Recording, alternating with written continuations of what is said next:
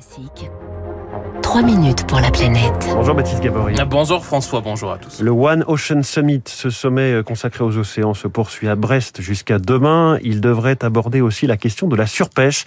C'est une des menaces majeures hein, qui pèse, qui pèse aujourd'hui sur la biodiversité marine, y compris au large de nos côtes françaises. Vous avez peut-être vu ces images frappantes. La semaine dernière, ce banc de poissons, des merlans bleus, des milliers de poissons morts dans le golfe de Gascogne, au large de La Rochelle. Images prises par l'ONG Sea Shepherd qui suit en ce moment les navires usines qui pêchent dans la zone. L'ONG a porté plainte mardi. Elle soupçonne un des bateaux d'avoir volontairement rejeté ses poissons à la mer. Lamia Essemlali est la présidente de Sea Shepherd France. C'est ce qu'on appelle le high grading, c'est-à-dire qu'il faut savoir que le merlan bleu est une espèce à très faible valeur ajoutée. Hein. c'est entre 12 et 17 centimes le kilo. Et souvent, quand ces bateaux euh, pêchent une grande quantité de poissons euh, pas très intéressants financièrement, la pratique est de les rejeter en mer pour faire de la place dans les cales. Donc c'est complètement interdit évidemment. Euh, il y a une obligation de débarquement et de déclaration de capture des espèces sous quota. Le bateau en question, le Margiris, parle lui d'un incident de pêche. Le Margiris,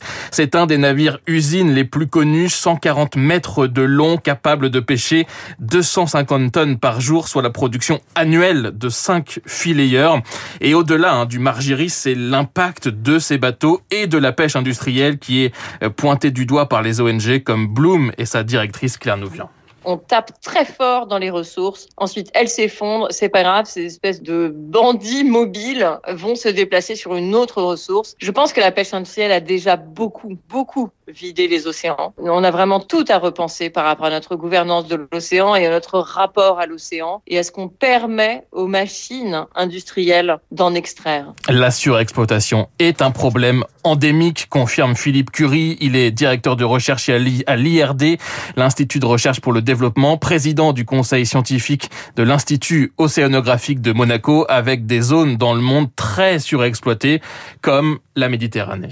La Méditerranée, c'est une mer qui se vide littéralement de ses poissons, puisque c'est un des records mondiaux. C'est 90% des stocks de poissons qui sont, qui sont surexploités, alors que la moyenne, je dirais, la moyenne mondiale, c'est 30%. Les captures dans le monde ont atteint dans les années 90 100 millions de tonnes par an. Depuis, elles baissent, mais elles baissent très légèrement.